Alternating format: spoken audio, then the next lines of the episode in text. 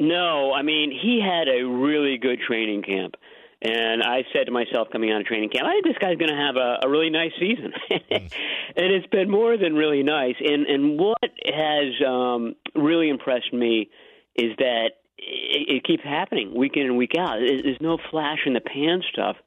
And um, you know, I, I think one of the most deceiving stats from last night is that Cooper Kupp ended up as the the game's leading receiver with 11 catches and 122 yards.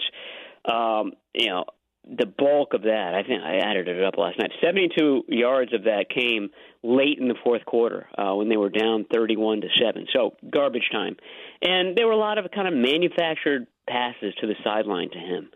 Um, the the passes to Deebo Samuel, yeah, yeah, maybe there are a couple down the sideline and there are a couple of screens, but uh, the bulk of them are are tough over the middle catches where he's crashing into one, two, three defenders, and and usually, uh, you know, uh, the one knocking them to the ground. My point is that they they give him a very very difficult task each week.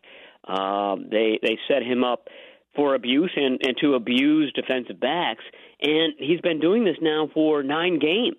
He's been doing it consistently well for nine games. So uh, that requires a lot. That requires talent. That requires a little bit of size, but it also re- requires you to have that desire. And that's what has really impressed me. He is really um, ambitious and wants to be great this year, and um, he's doing it week in and week out. And uh, you have to take your hats off to him uh, for that consistency.